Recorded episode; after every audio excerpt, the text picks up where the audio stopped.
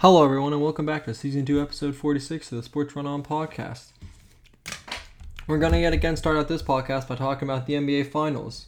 Game 1 went final last night with the Suns, as I predicted, taking the win 118 105. Game 2 will be tomorrow in Phoenix.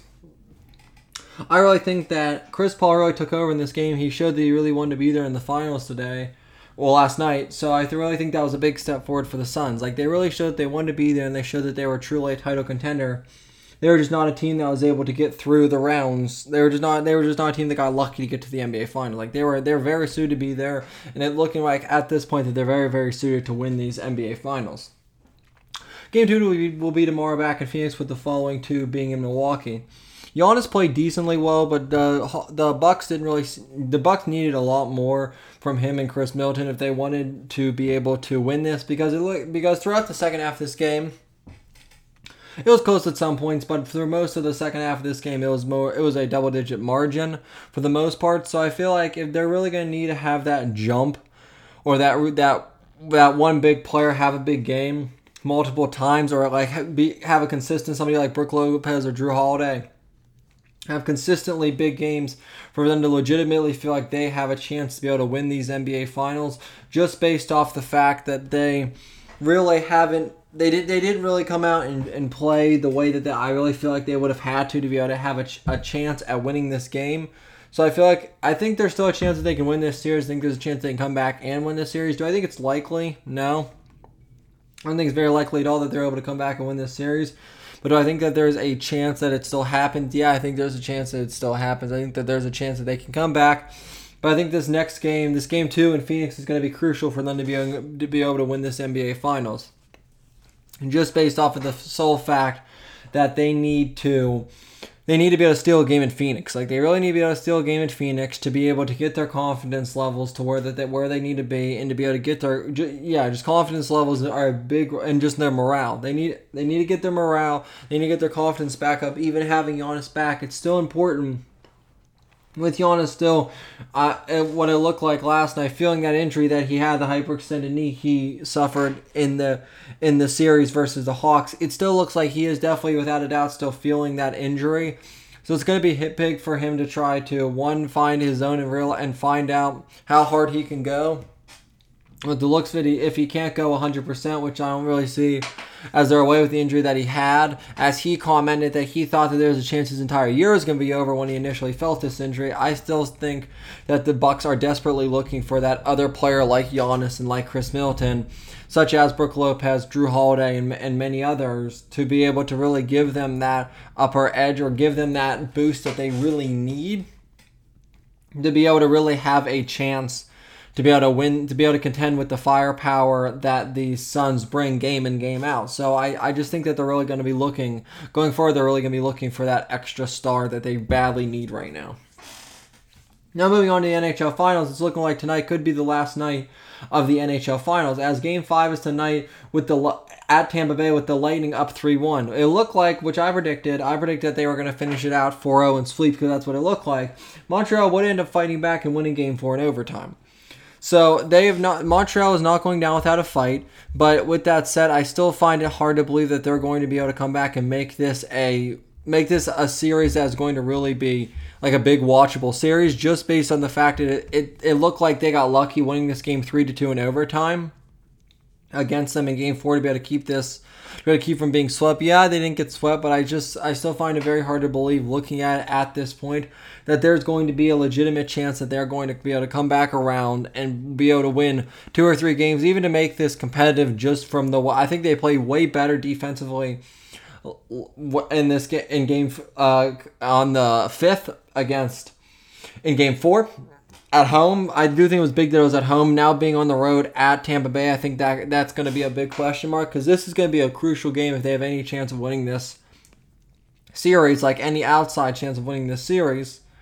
I think this is going to be crucial because they're going to have to start because this is going to be a huge game to be able to have to steal a game from well having to be able to win this series. They're going to have to win Game Five and Game Seven at Tampa Bay, which is insanely hard to do. So I think that it's going to be interesting to see how they come out and play on the road as they have lost. They're they're 0 2 on the road so far in this series. And for that reason, I feel like the Tampa Bay Lightning are without a doubt going to be able to close this playoff series out just because they've been playing way stronger at home and the Canadiens haven't looked like like they the, the, the games that, that have been played at Tampa Bay, they've been close they've been close like going forward with um which one is they've been close going forward with like like like until the third period. What I'm trying to say they've been, they've been close towards the third period, but they really have the games that have been played at Tampa Bay. But the games overall that have been that that have been that they they've been close towards the third period, but in the third period, the Tampa Bay has started to pull away. That's what I'm trying to say.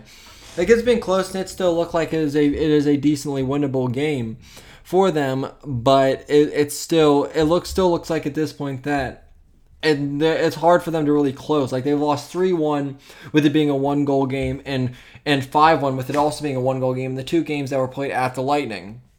So for this reason, this this third period obviously is going to be the biggest because it's what's well, always the biggest period in the game. But I think it's going to be especially big because they've shown that they can keep through they can keep through the light they can keep with the Lightning throughout whenever they're playing in Tampa Bay, they can keep with the Lightning going throughout two periods. But the issue that they're running into is they're running out of steam in the third period whenever it matters the most in these games, and they're starting to fall defensively and offensively, just starting to fall because they're running out of steam down the down the road, or yeah, like down the road in these games because they're running out of steam as we get to the third period. The Wimbledon is now in the. We had some big news in the Wimbledon with their quarterfinals. Rafael Nadal was was going to be swept in in straight sets as he, as I said, and for most people, is probably one of the favorites to play Novak Djokovic to be able to win the um, Wimbledon, as he was the sixth rank and Novak is obviously the first rank. Novak was able to sweep in straight sets, so there's no real question around uh, if Novak was going to win, just because he he he swept in straight sets. So I I but right now I feel like it's Novak's to lose right now with with um, a couple other lower guys winning such as Ber- Bertini and then Hur- Hurkacz I think is how you pronounce it is the one who was able to beat Federer. He yeah, he was the one to be able to beat Federer 6-3, 7-6 in a tiebreaker and then he was able to 6-0 in the final set. So that game, it, it looked like it was going to be pretty close, but the the Bertini game and the Shab Shapovalov, I think is how you pronounce it. Those games both went to five sets. Those should be pretty good games. I think those those, those seem like they were pretty good match competition. With the Bertini game being a seven against sixteen, and the and the, um, the second game, the Shap Shapovalov, I think is how you pronounce it. Maybe butchering that. is a 10 against 25 game. So was it was a 10 against 25 game that went to five sets. But I just think that for for this case, it's going to be big because like these these guys seem very even. And yes, they did win it. Bertini was able to win in five sets, where the other game was one, or was able to win four sets. Excuse me, where the other one was able to win in five. But with that said, I still think it's just going to be a fact of this is going to this is Novak Djokovic's to lose for a lot of the case, just because he's the one seed. Now Federer's out, Nadal's out, and I just think that it's really going to be his to lose just based on the fact that he is obviously the number one seed. He's number one in the world for men's tennis. He's won many Grand Slams, and he's also won many Wimbledons at up to this point. So I think without a doubt, he's going to be our favorite going forward, and to be the guy, to be the man to beat going forward. Up next, which is something that interesting, the the match. It's a third match. If you don't know what the match is, is a golf tournament where you put one pro and one well other athlete professional against. It's a two v two where one is pro and one is an athlete professional. There's been many other. We've had Steph Curry, we've had Tiger Woods, we've had many, we've we've had other people in these games. But the, the most recent one would be Phil Mickelson and Tom Brady versus Bryson DeChambeau and and Aaron Rodgers this was interesting because it because Aaron Rodgers. There's a lot of speculation around Aaron Rodgers just because just because the fact that they don't know if he's going to and he kind of worked around the question of is he going to be coming back and playing against if he's going to be coming back as a um, Packers quarterback in the NFL. It's good. That's a big question going forward because as we know, he's won a Super Bowl. He's an MVP caliber quarterback, but he's had his and he's had his not the not the greatest things to say about the managing and the way that he thinks with him not getting with I'm guessing he hasn't said specifically, but most can assume that having to do with him not having a receiver drafted in the first round, but instead them drafting a quarterback to back him up, kind of looking like they were ready to they're ready to lead him out. With this said, he did then come out last season to be able to. But he did end up come out and have an MVP season like we haven't seen for him in, a, in many years. So I mean, he is showing that he definitely, without a doubt, still has it. But I just think there was a lot of speculation around him. Obviously, a lot of friendly trash talk. But with this said, Rodgers was able to sink the game-winning putt to be able to win this game. They did play match play. If you don't know what match play is, instead of playing based on the, the strokes that you take, they just play like one up, one down. So say Rodgers and DeChambeau win the first round, that means they would be one up. And so with with the way match play the ma- the way match play is played is if you don't have enough holes like which is what happened. Rodgers they were able to win this game on the 16th hole. Is what I'm trying to say because they were able to go up three holes with with there only being two to play. So even if Mickelson and Brady would have won 17 and 18, they still would have lost by holes. So they didn't really see a reason to play 17 and 18. But with this said, this is the third installment of this match. It is a game completely for charity. It's a lot of different, a lot of funny. There's a lot of just like funny things said. There's a lot of funny shots.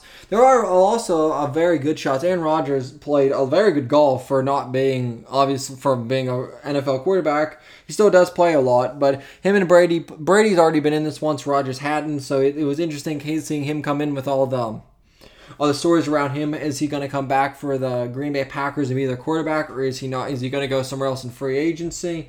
That's the big question around him. But DeChambeau and Rodgers were able to get the win on the 16th hole. Went on because they went three up with only two to play. With this said, this wraps up the season two, episode 46 of the Sports Run On podcast.